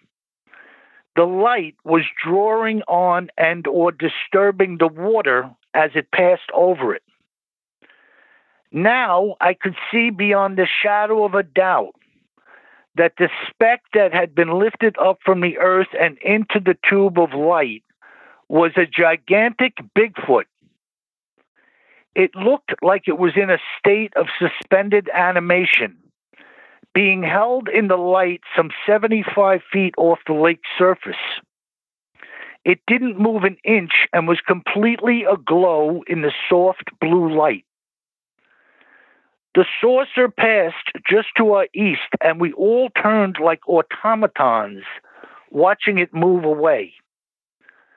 Suddenly, there was a bright flash of light, and it was all over.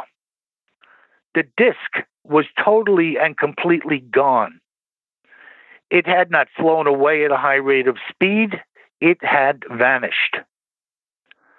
We all stood in a daze for a few moments, almost as if we had been taken over by some type of mystic force while these events had unfolded. Seeing the Bigfoot motionless within the tube of light was unbelievable. And what the connection was between it and the craft is still unknown to all of us. We simply saw what we saw. To stand in the open country and watch this silent, massive, glowing disk move across the landscape was intimidating. I mean, we all know jets, prop planes, ultralights, and rockets. But to behold something 400 feet in diameter, moving at a snail's pace and hovering motionless, while not so much as making a sound, was mind blowing. It had to have run on some sort of inexhaustible energy source. The lights were so bright and they never stopped pulsing and glowing. I mean, think about it. When we fly on a jetliner, there are the cabin lights and a few lights on the fuselage of the jet. This entire craft was a light, and it contained numerous other tremendously powerful lights within it as well. The entire skin of this thing was moving, or at least that's the way it appeared to our eyes. It was like liquid contained within some type of casing, moving plasma, shifting and melting and swirling together. Well, what do you make of that? Just out of this world. You know, I have an opinion, and I've said it many times, that to me there is a natural and a supernatural aspect to the Bigfoot phenomena. Uh, personally, my belief is that the UFO phem- phenomena is of demonic origins. Uh, I don't think these people are. These are creatures coming from another uh, planet. Uh, I don't have time to really voice all of the things regarding that. Sure. But I I think that actual aliens, abductions.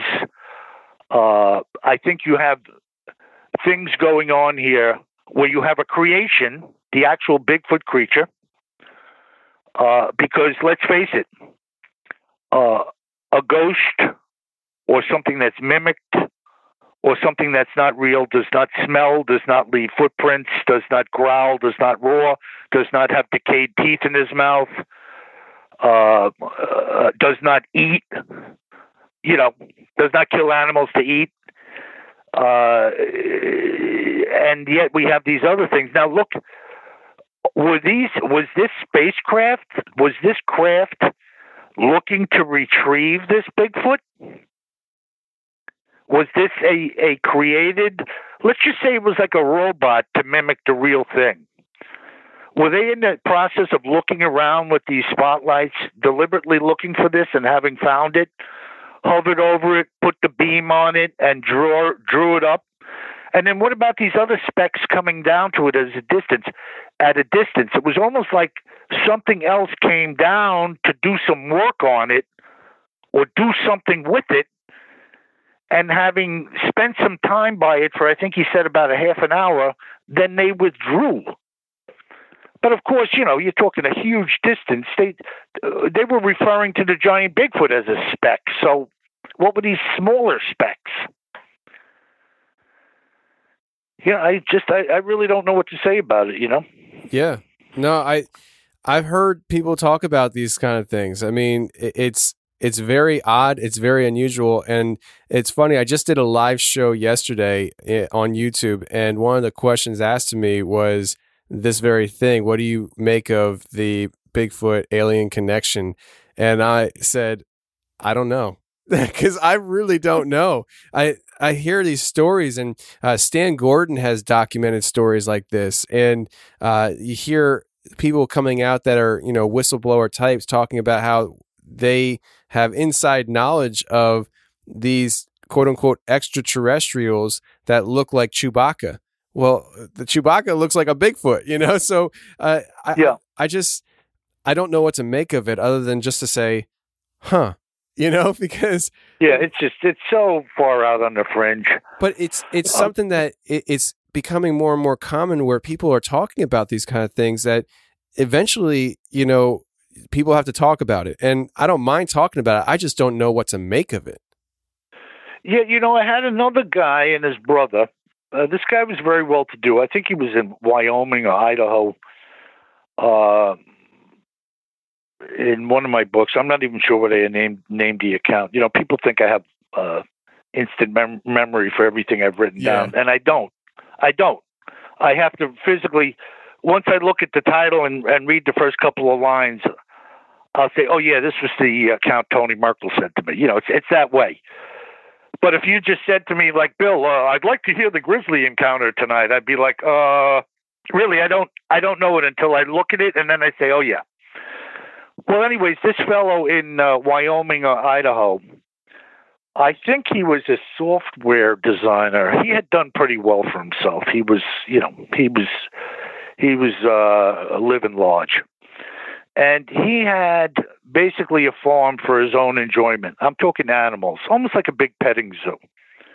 Uh, nothing got eaten. They weren't milking the cows. Nothing. Just he fed them, and they lived there. And well, he started to have some animals get killed, and uh, they were found uh, laying out in the various pen pens or fenced-in areas, uh, like with a big bite taken out of them, and they were dead. So he had told his brother about it. His brother had come over. They looked at it like, wow, that's freaking, you know, weird. And then they actually called over a local um, veterinarian. And uh, she had come over to look at the the victim, and she said, "Wow, you know, I never saw anything like it. You know, but possibly a mountain lion, a bear, you know, whatever." But she was guessing too. Well, anyways, it happened again. And I think it happened two or three times. But on the one time, there was some snow on the ground that had fallen. And they saw a large set of tracks coming to the animal or in the area of the animal and then around it and then going away. So they followed the tracks out. Well, guess what? These big tracks began and ended in the same spot where there was a large swirling impression of some type of disc shaped object having been in the snow.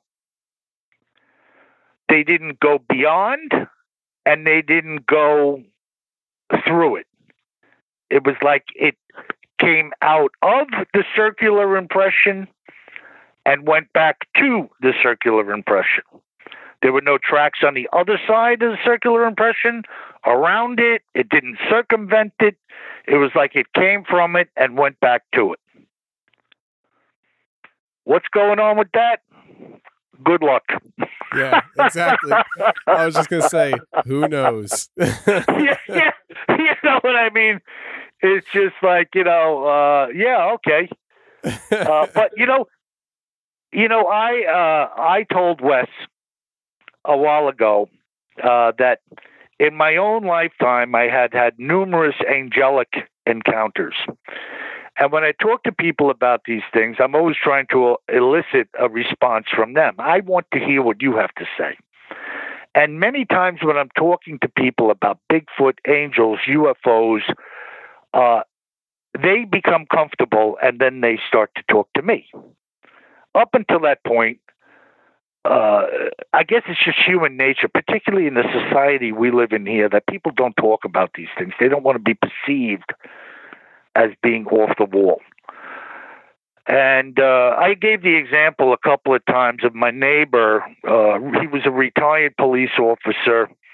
He lived next door to me for about a decade before him and his wife had a horrible divorce, and he got kicked out of the house. And I used to talk to him all the time. And uh, in retirement, and I guess while he was still working on the job, he used to do lawn sprinklers. And so I had his number and I called him up. This was just last spring. I called him up after we had a horrible winter over here. It was cold, there was snow, and, and it broke five heads in my sprinkler system.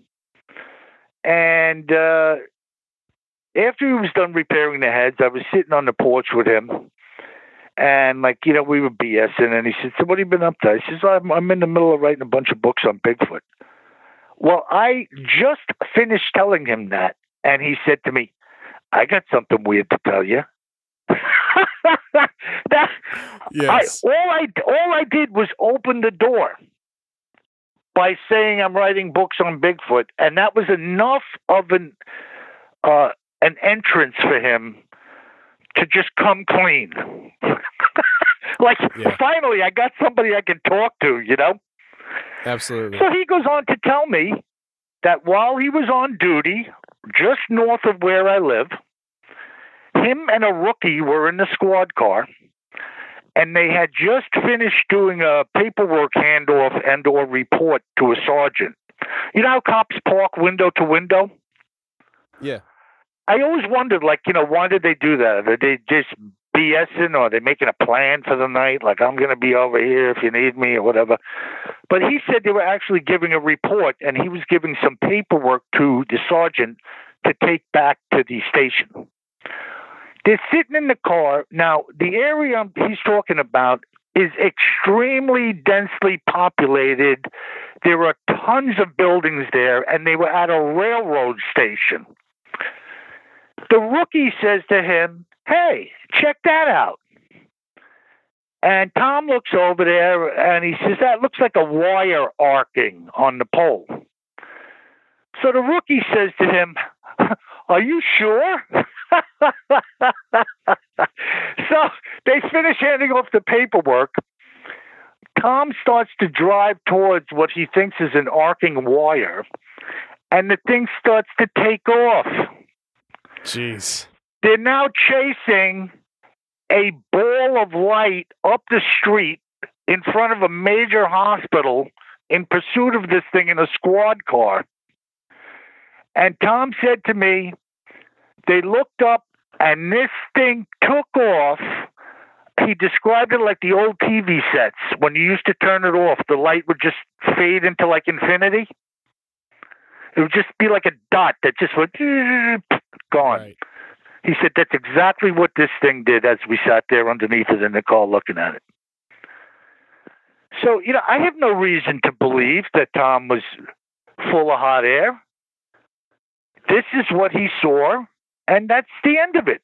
Whatever you make of it is another story entirely. But to assume that this guy was and his partner uh, were hallucinating while on duty, it's, just more preposterous than him telling the story. Yeah. I mean, it, they'd have to be hallucinating the same exact thing. And that's one of the things that when I talk to people, and I, I just talked to somebody earlier today, and he was telling me these different experiences he had, and most of them happened with other people. And I was telling him it's got to be at least comforting in the sense that you don't got to worry about am I crazy because you've experienced these things with other people. So it's not like you're you're seeing things or you're going crazy. Like this is something that really happened. Yeah, well, look at this Dead Falls Lake affair. Over 20 people as it begins. Over 20 people. Yeah. I mean, I don't drink a lot of beer, but let me tell you something. I couldn't drink enough beer to make me imagine a 400 foot blue swirling spacecraft coming over the countryside and a Bigfoot suspended Yes. in a tube. You know, I don't know about you, but I drink good German beer, and even the Germans can't create a beer that'll do that. Right. Absolutely. so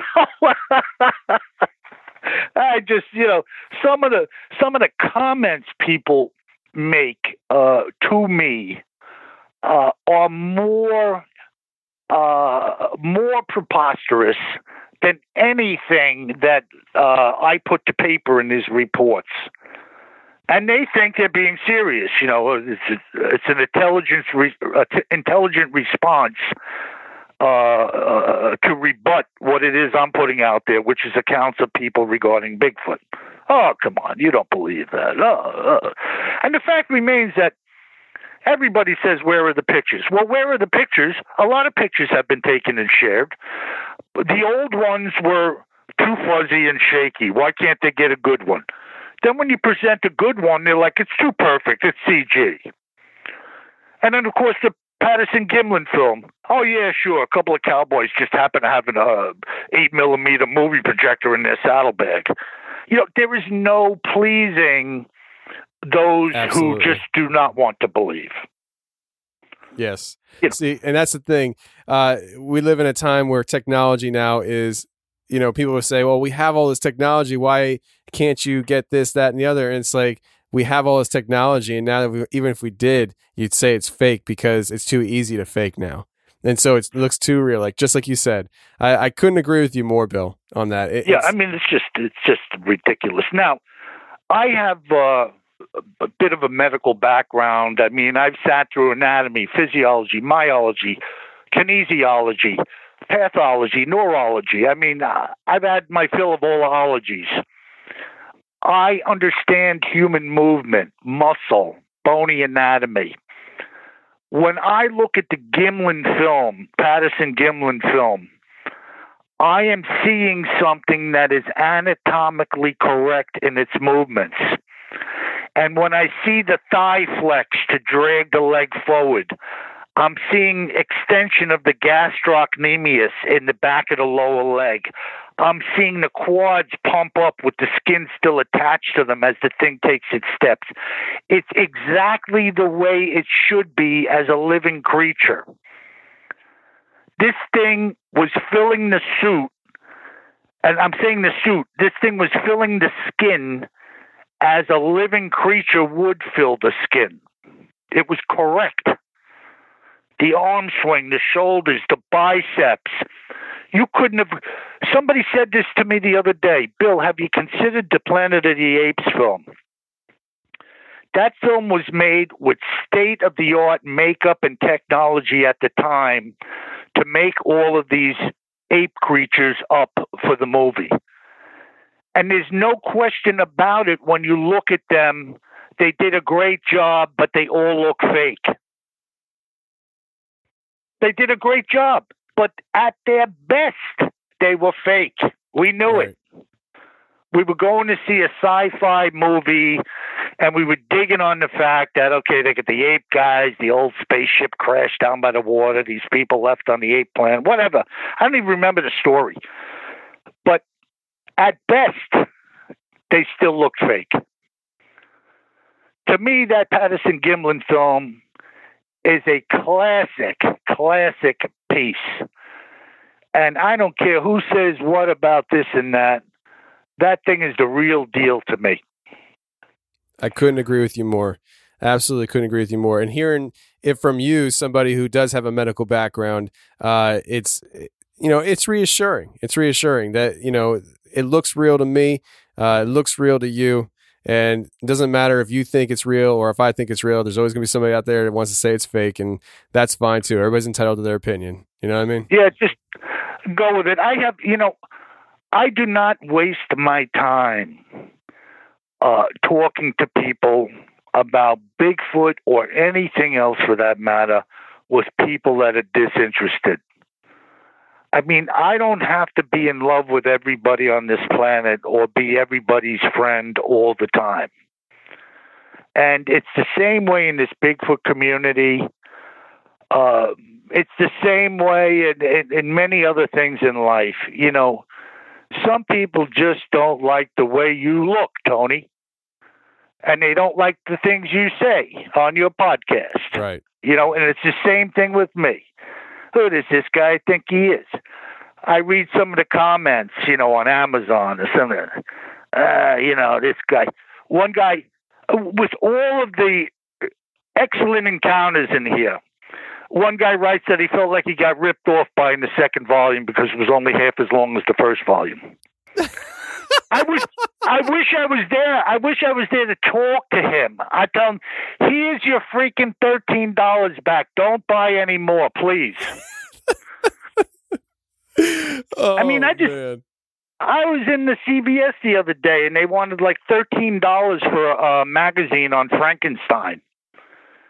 and I said, you know, please, with everything you just read in here, you're complaining about the price. Yeah. You know, and uh, but you can't make this stuff up. You know.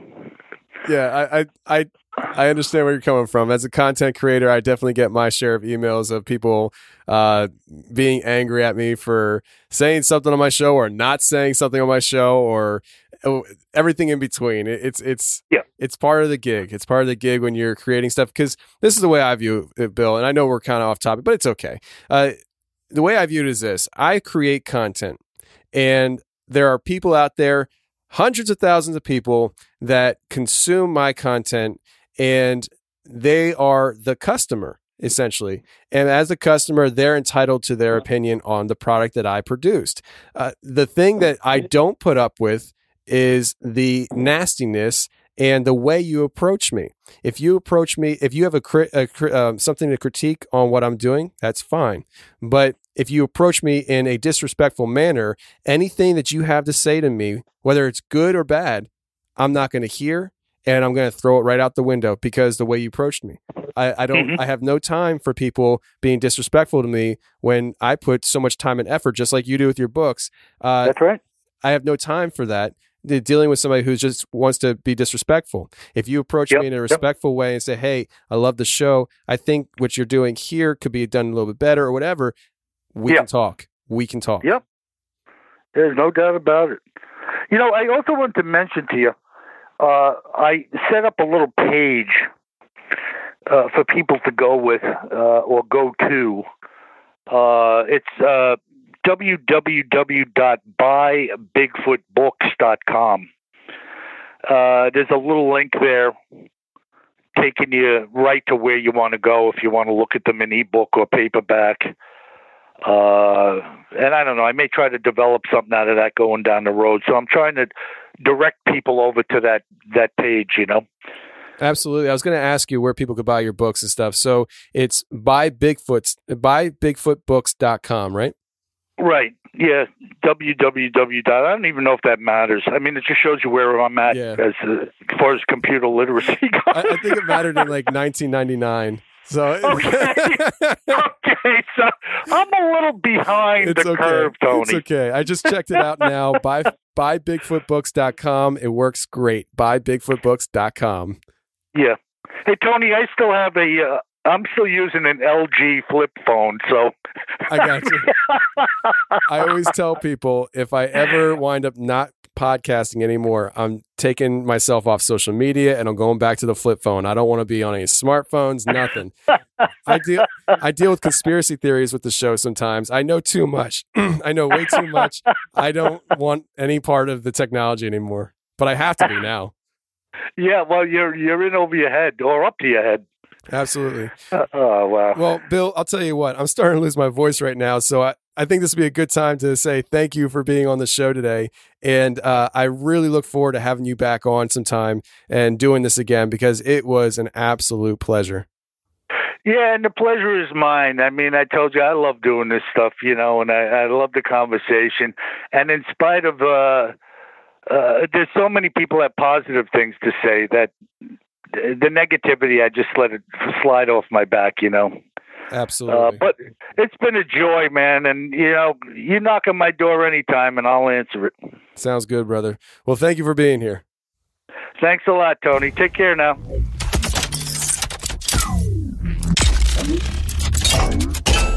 Well, that's the show, everybody. I really hope you enjoyed it. And if you did enjoy it, there are three things you can do to help support the show. One, you can go to iTunes and leave a five star rating and review. Two, go to patreon.com forward slash the confessionals and sign up to become a patron. And three, go ahead and take the link to this show that you're listening to right now and share it around social media. That will help me out a great deal as well. And until next week, friends, stay safe, take care, and remember the truth will set you free, but first it will piss you off. Bye. Pretty sure I'm maniacal, but what do I know? I don't know. All I know is what I see through my monocle. That and the telescope keep one lens on the money float, the other's golden compliments old trusty well. Well, rolling down hills in a suit through the mud. Burn my dress shoes in the fire with the wood. Sit back and relax with the fumes up. everything I hate in the world. Play Mozart, smoke my cigar on. My estate, keep the cars parked on the front lawn. Neighbors hate place duct tape underneath their tires. And I wait Success, the blood more horizons. Left brain and right brain dividing. Set frames and watch plays exciting. And the mountains, that's where you find it. I smell a breeze in the morning. I feel your presence is warming. I paid attention to warnings, but we were too caught up in transforming. Ghetto in here, flash it. Ooh, them boys stay nasty. Floating like Aladdin. Them the ones you talking to. Ghetto in here, flash it. Ooh, them boys stay nasty. Floating like Aladdin. Them the ones you talking to. Ghetto in here, flash it. Ooh, them boys stay nasty. Floating like Aladdin. Them the ones you talking to. Ghetto in here, flash it. Ooh, them boys stay nasty. Floating like Aladdin. Them the ones you talking to. Lucky days and banana fossil. Your boy is dusty like brush up a fossil. Hear that hurt like the noise of a possum. I'm a king, I was born in the castle. Bet like a bouncer, I'm ready to tussle. One more baby, I'm ready to bust one. With me and my dolls.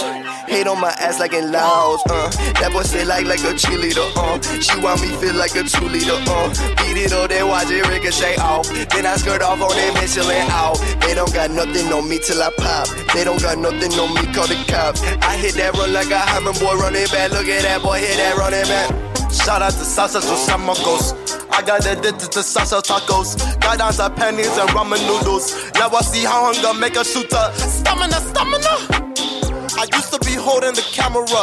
Hated the glass, like your window up. Fast spraying to me like my handle Cortana. We love Wu Tang, but I feel like Santana. Sweet talking just like she Hannah Montana. I was clean, Tony Fontano.